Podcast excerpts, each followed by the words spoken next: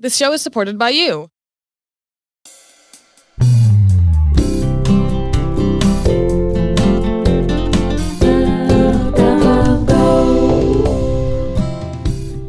This is Cup of Go for January 19th, 2024. Keep up to date with the important happenings in the Go community in 15 minutes per week. I'm Yarden Laifenfeld. And I'm Shay Nehmad. What are you doing here? Yay! I just came for the first sentence. Yeah, all right. You can you can log off now. It's fine.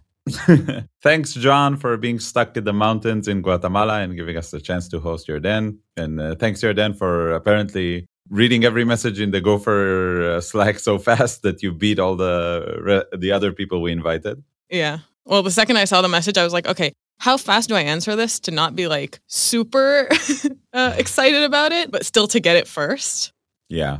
I think it should be. It's like if Russ will ever like respond to our messages on uh, the Gopher Slack and be like, "Yeah, I think now it's a good time to jump on." I'll be like, "Okay, should I answer him now?" I'll like show the phone to my wife. Is that desperate? Should I? Should I wait? I'll wait. I'll wait. So welcome, welcome on the show. Let's start with proposals. What do you say? I say let's start with proposals. So I have a real fun one. Uh, it got declined. Someone asked that the Go tool output will only include ASCII, won't include the Unicode characters. And first, uh, like riddle of the day, where do you have like Unicode characters in the output? I don't know. It doesn't have like a progress bar or something, right?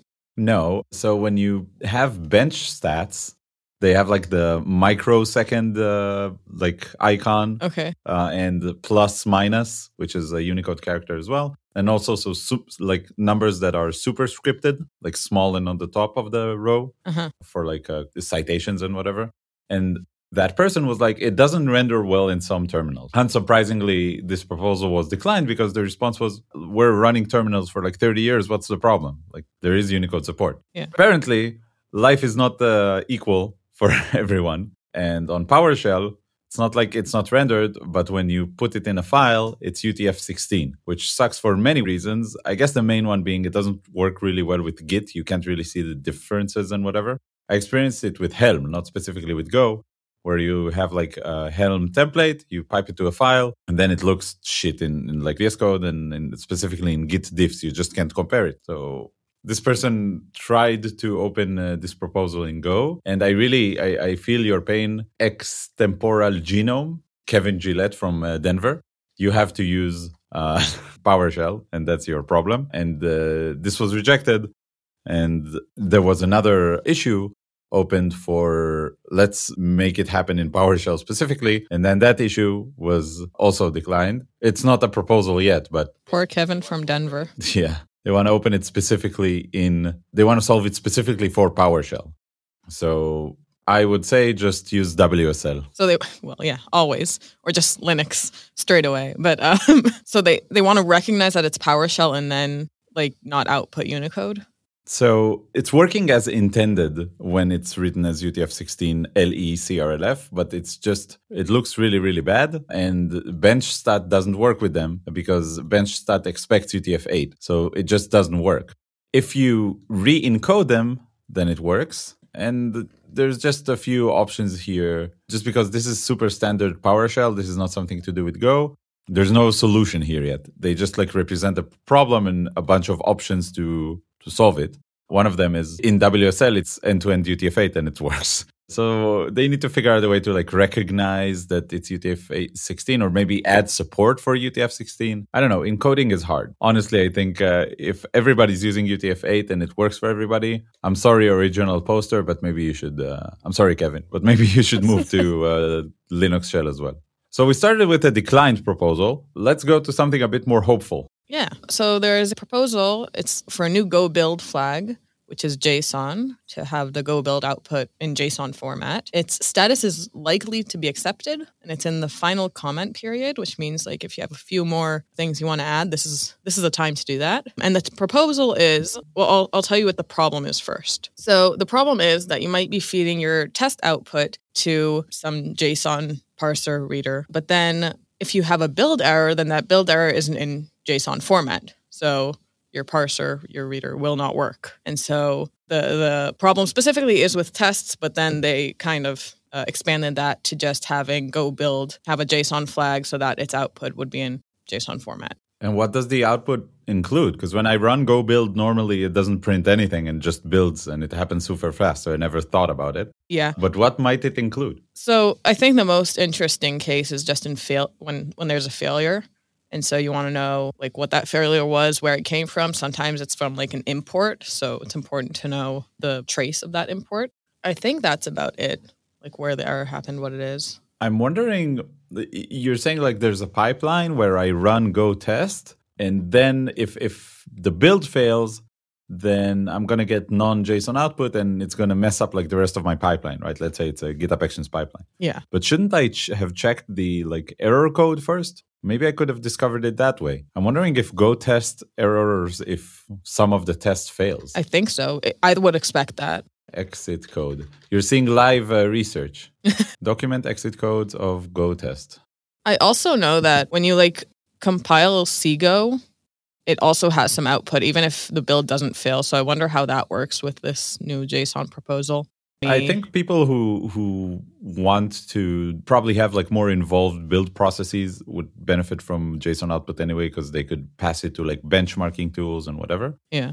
By the way, exit status is one for most failures and two if the build was interrupted. So theoretically, you could like look at the error code and if it's to do something else. But honestly, if you want to pipe JSON between commands, it's a lot easier. Yeah. Also, like, like if you're doing it in Bash or something, that's not fun. Yeah. Uh, so this is likely accept right? Yeah. Also, it's final comment period. Yeah. Dum, dum, dum. They, they've written, they've created the PR for it, and it's almost done. But there still needs to be tests written. So if anyone wants to write tests or wants to start mm-hmm. contributing to Go, an extra interest in JSON, that'd be cool.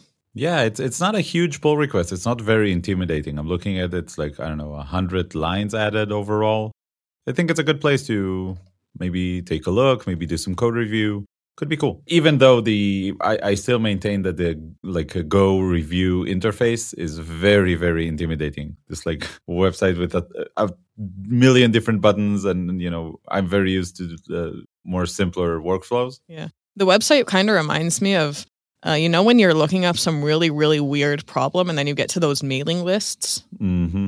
that's what not a good reminder not a yeah it's a, I, I think it's the modern day equivalent of the oracle at delphi you like go up there it's all smoke and weird people dancing and whatever so yeah it's final comment period and um, it should uh, be introduced soon go contribute code and comments if you're you want a json in your go builds uh, i'm just waiting for the minus yaml flag but my previous YAML uh, suggestion was uh, rejected. So I assume this one will be rejected as well. We said we weren't going to do uh, Go 122 things, uh, but we are going to do one of them because it's just too interesting. You know, I feel like I hear this in every episode. Can't believe I'm hearing it na- live now. It's exciting. and, and you're hearing me not fulfilling that proposal, like uh, that promise, like we do in every episode. Uh, but I don't know. This is a special one, right? You have guests over, so normally you don't have chocolate. But hey, let's put out cho- more uh, snacks and whatever. Yay! Go 122 um, for me. Yeah. So I want to talk about range. There's new range syntax with two like suggested cases, one for int and one for func. The int one is pretty simple, right? I approve of the int one. Just for people, I obviously understand it, no question, like no problem. But in case someone else doesn't understand it here on this call. so it's just if you want to iterate from one number to another, for instance, like from zero to three, you'd have to do, you'd have to create a variable and then do i equals zero and then have it plus one every iteration of the loop and then check for it to be three, you know, in the for loop syntax. I think this is a pretty common thing people know about. And so the proposal is, or I guess it's not a proposal, it's going to happen, right? Mm-hmm. Yeah. So what's going to happen is that you're going to be able to do for range and then a number, right? It can be a number or a variable that is a number, and then it will just iterate that number of times. I think it's cool. Siebes, which we had on the show here, uh, mentioned that you know, this is synthetic sugar, basically. You can't do this with a normal for. And I think it sort of goes, at least on a surface level, for me, it went against the go way of there's only one way to do things. And like, why are we introducing two ways to iterate over uh, numbers? But Siebes, who was on the C standards committee, and like you know defined the standards for go for uh, for loops uh, or worked on them wrote a really really insightful comment where he shows how when you have the full syntax of like for i uh, walrus 0 i is smaller than n i plus plus and then you use i inside the for loop you have like seven different ways to do it. And you if you want to understand what's the what's happening in the iteration you have to like read three things and understand the relationship between them and just a simple common case being spelled more unambiguously should reduce bugs and make code clearer and i think that's a really good point even if there is one way to do a thing after so many years that the language exists and we have so so much code to look at, we can take the common case and simplify it. It's fine. I have to admit that I think I've done like I've wrote the the new syntax a few times and have been surprised that it doesn't work. yeah. So this is not like a proposal. Uh, it's accepted and you can already start working with it. We'll put the link in the show notes, but you can start working with the experiment right now. If if you are on like the latest uh, build or whatever, you can turn on the go experiment equals range func, uh, like feature flag, like environment variable. And yeah, your program will just uh, work with these new features. The sort of the reason we're mentioning it this week actually is that Go uh, 122 includes an implementation of this change, but it's not part of the language yet. It's just an experiment. And the Go team is sort of calling for people who want to use it and want to try it out, want to give feedback and report bugs and whatever, you know, any problems or even success stories so they know what the use case is. They want the community to try out this change by by turning on this feature flag and just compiling and like your program with it. So it's uh, on the Go wiki now. But do you know if if everyone was like this isn't working well for me. We don't like it. Will they not put it into 122 or 123 whenever it's supposed to get in?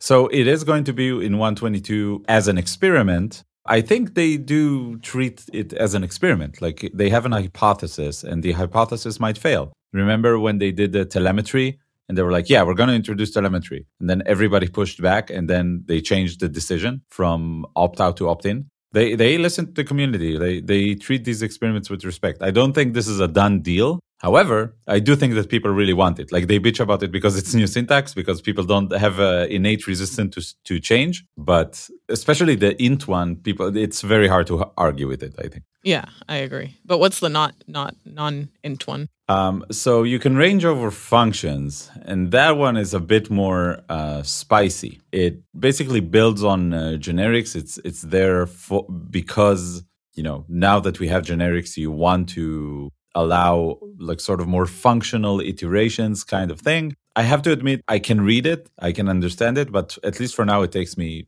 five to 10 rereads to look at the syntax before I just like get it. It's a little less procedural and like normal than what Go usually produces. And it has a yield keyword. Basically, it's Python now.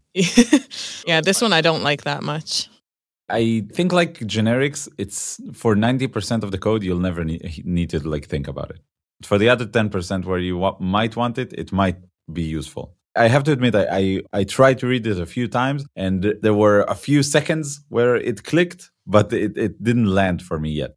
But, you know, basically, I don't know, you have strings dot split. I think that's the easiest example I found, right? Right now it returns a slice with all the results, but you could generate it instead of, you could have it like be a generator instead of a slice. So you want to range over the function and have it yield the like substrings that you split from a string. If it's a really, really big string, you don't want to load it all into memory. This syntax is useful for implementing that. But but there's workarounds. Like it doesn't have to be just this syntax. Yeah, I don't think it's required for anything, but I already see we will put the link uh, in the show notes, but already people are using it to do things that theoretically you could do before, but people didn't implement.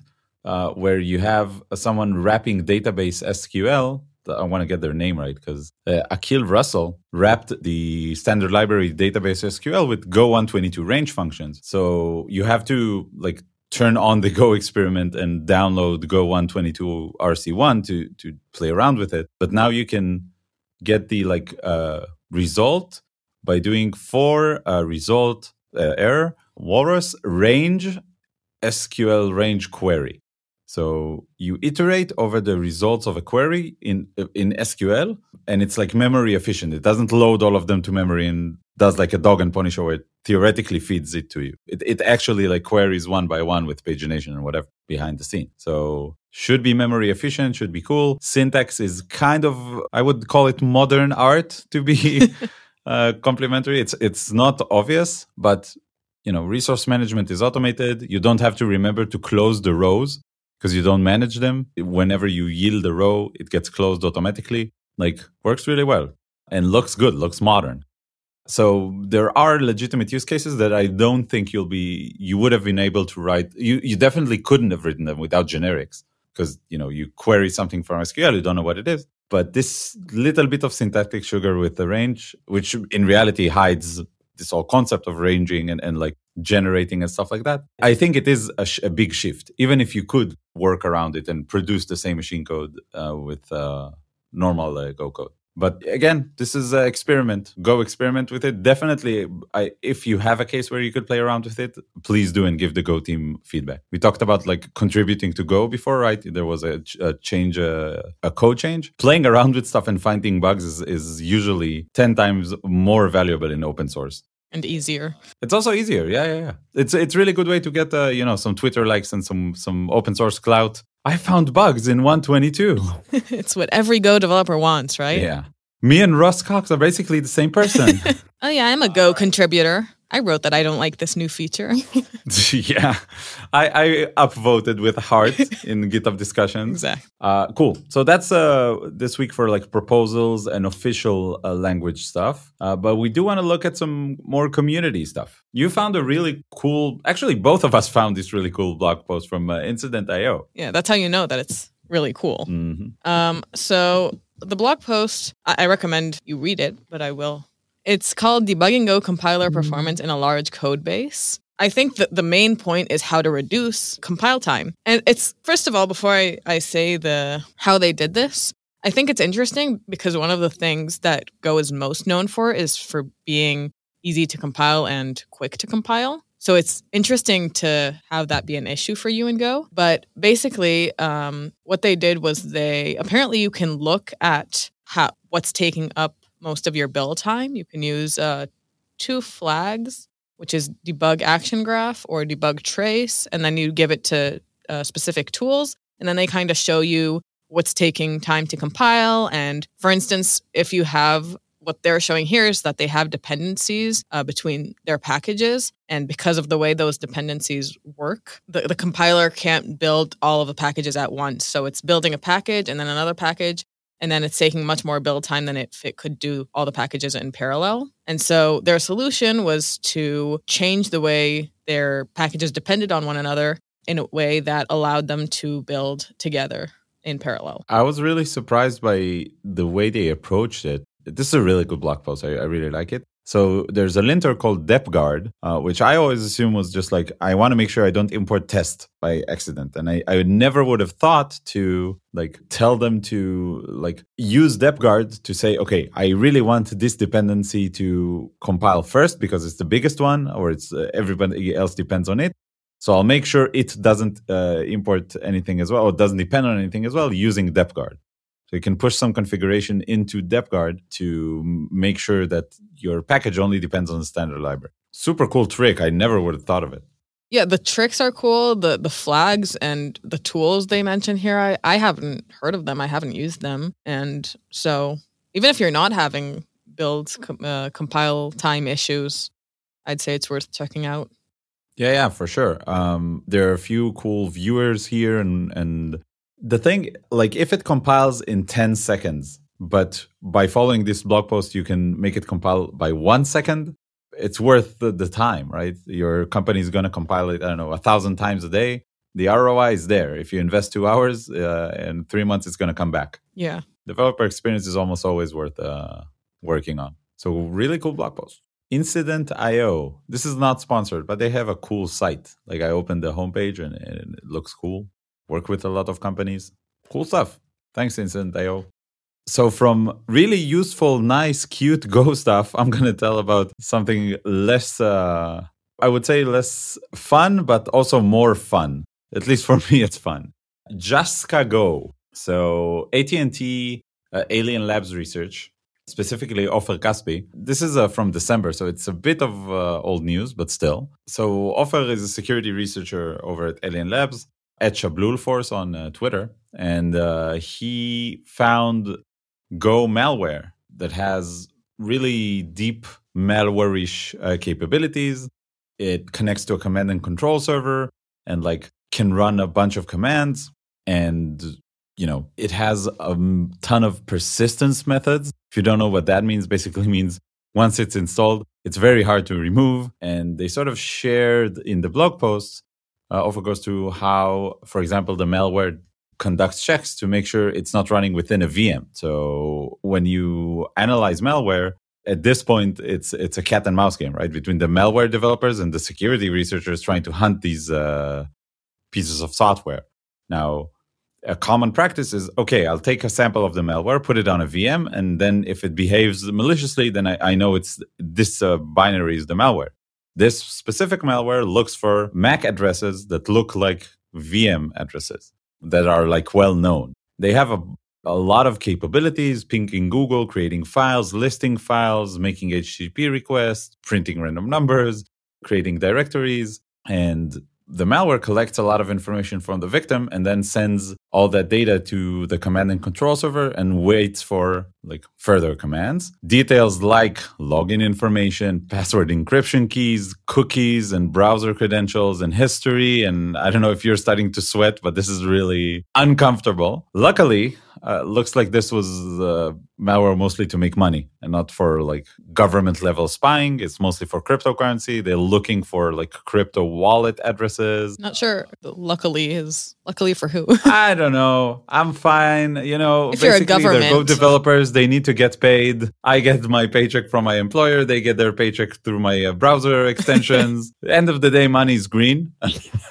no, obviously, I don't condone. Uh, their work, and I'm really happy Ofer uh, found them. Don't develop malware, but if you do, do it and go. Yeah, for sure. We condone if you do malware research, if you do white hat malware development for research purposes only, uh, do it and go. Uh, and what, again, one interesting thing is they even managed to, I guess, go over the UTF-16 limitations because uh, their malware works in Windows and in macOS. So maybe they should be the one to resolve that issue from the beginning, right? With the yeah, malware guys, talk with Kevin. Yeah, Kevin, talk with malware guys. You know, it might be the other way around. Maybe Kevin is the malware developer and he's frustrated with his development cycle. Um, so yeah, a really, really in-depth blog post. I, I went over the like the top details, uh, but I do recommend you go read it. They're like cool screenshots and, and explanation. It's a it's a really good research. Uh, awesome work Ofer, and let's hope we do see, but we don't see, but we do see, but we don't see any more Go malware uh, soon. Uh, okay, so last thing I want to talk about because I'm replacing him today. You're upgrading him today. yeah. Uh, John posted a blog post about error handling in Go. It's called Error Handling in Go Web Apps Shouldn't Be So Awkward. The first thing I have to mention is that you should open the blog post just for the picture.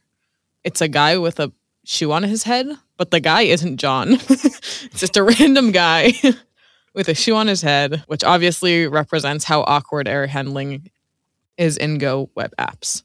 So he presents a problem. The problem is that basically when you have the when you use the regular HTTP standard library package, you're going to create HTTP handler funcs, and those don't return an error. And then to deal with the error, you can call HTTP.error. I actually didn't know this was a thing before this blog post. And he goes on to say that most people don't really use HTTP.error uh, because they have their own way of handling errors and sending them back to the browser. So that's why I didn't know about it either. But basically, it's awkward, like as he says. I do agree that it's awkward. Do you agree that it's awkward? Yeah, like the normal HTTP functions get the response writer and the request, but they don't return error. And normally, I can just return error when I want. So but, he does propose a way to return error, which is basically just to create this like middle function, which will wrap the error that you return with an HTTP error it's cool. It's cool because he's also writing an experimental library to do it Uh, so that you can just use his library. And he does mention a few ways to do it with other libraries, but they might be a little heavy for your use case. And he gives like a few best practices here. I'll take the community side on this, and I'll just say.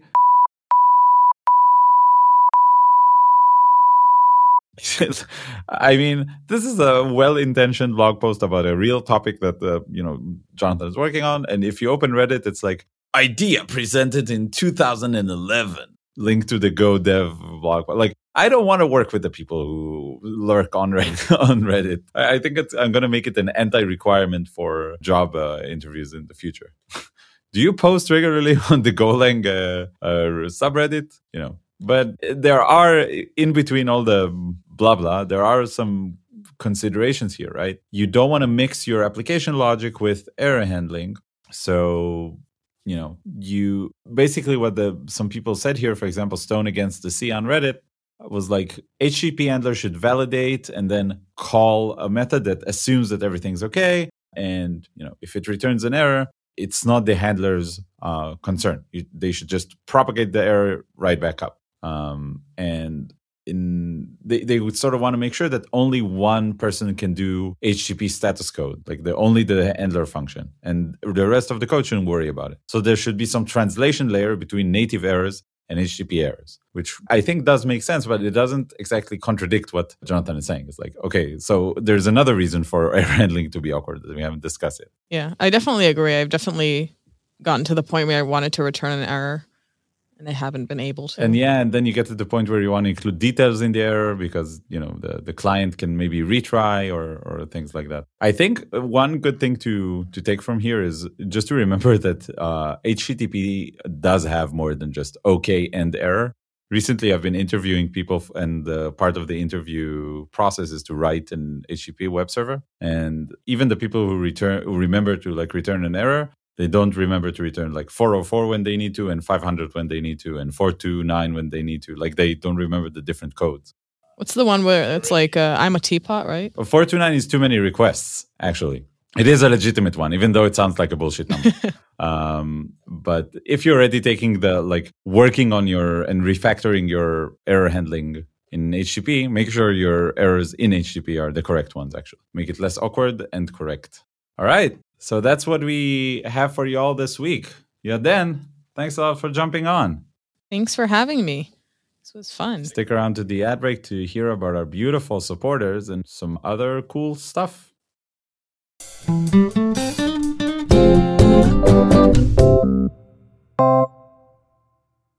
This show is supported by you. Last week we opened a Patreon. We're really, really excited about it because we were pretty sure we are going to open it and maybe like our moms would contribute and then we would get stuck. Uh, but no, we got supporters. We really, really appreciate it. We want to shout you out just because it's a lot of fun to have you. But obviously, the people with the hardest name on the planet uh, decided to join the Patreon. But first of all, uh, Josh Bleecker Snyder, a friend of the show, uh, go check out his podcast, uh, Significant Bits. Thanks, Josh, for uh, joining the audience. We have Will Roden, Fredrik Averpil, Podulinsky Leonid, Lucian Koffe, and this is the really the toughest one. Jens Kiligzewe. I, I literally have no idea how to say these words. These are sort of uh, sort of uh, like last name that would mess up that guy's terminal because it's like a Nordic O with a line through it. Thanks a lot for contributing to the show. We really, really, really appreciate it. This is a pretty expensive hobby to to maintain. Yarden had to bribe some uh, security guards on the way to the Microsoft offices where we're recording the episode. Uh, so you know, don't put that on air. Yeah. uh, so thanks a lot for supporting us. If you wanna, you know, learn more about how you can support us, maybe buy some swag, join the Patreon, join our Slack community at the Gopher Slack, uh, listen to all the episodes or send us emails. You can find all these uh, links and more at cupogo.dev. That is C U P O G O dot D E V. And you can email us at news at cupogo.dev. That is news at cupogo.dev. Finally, another really good way to support the show is to share it and leave a review on Apple Podcasts, Spotify, wherever you listen to your podcasts, PowerShell, apparently, uh, and just share this, uh, you know, this episode with uh, your local Go community. We've been getting really good responses on the sort of new season, and we really want to keep going. And I think the only last thing to mention is that I think John is going to be at FOSDEM pretty soon. So if you want to meet up with him, make sure you go to FOSDEM. Yarden, anything else you want to plug in the ad break? Uh, People have already checked out, so you can like literally say anything. if you want to talk to me, I'm also in the Cup of Go Slack, but I don't read it as often as you guys. Um, I'm on Twitter too, Yarden L A I F. I don't know. Thanks Microsoft for hosting me, Thanks, Microsoft. And and thanks for PowerShell. We love PowerShell. yeah, thank you, PowerShell. Thank you all for listening. We'll see you all next week.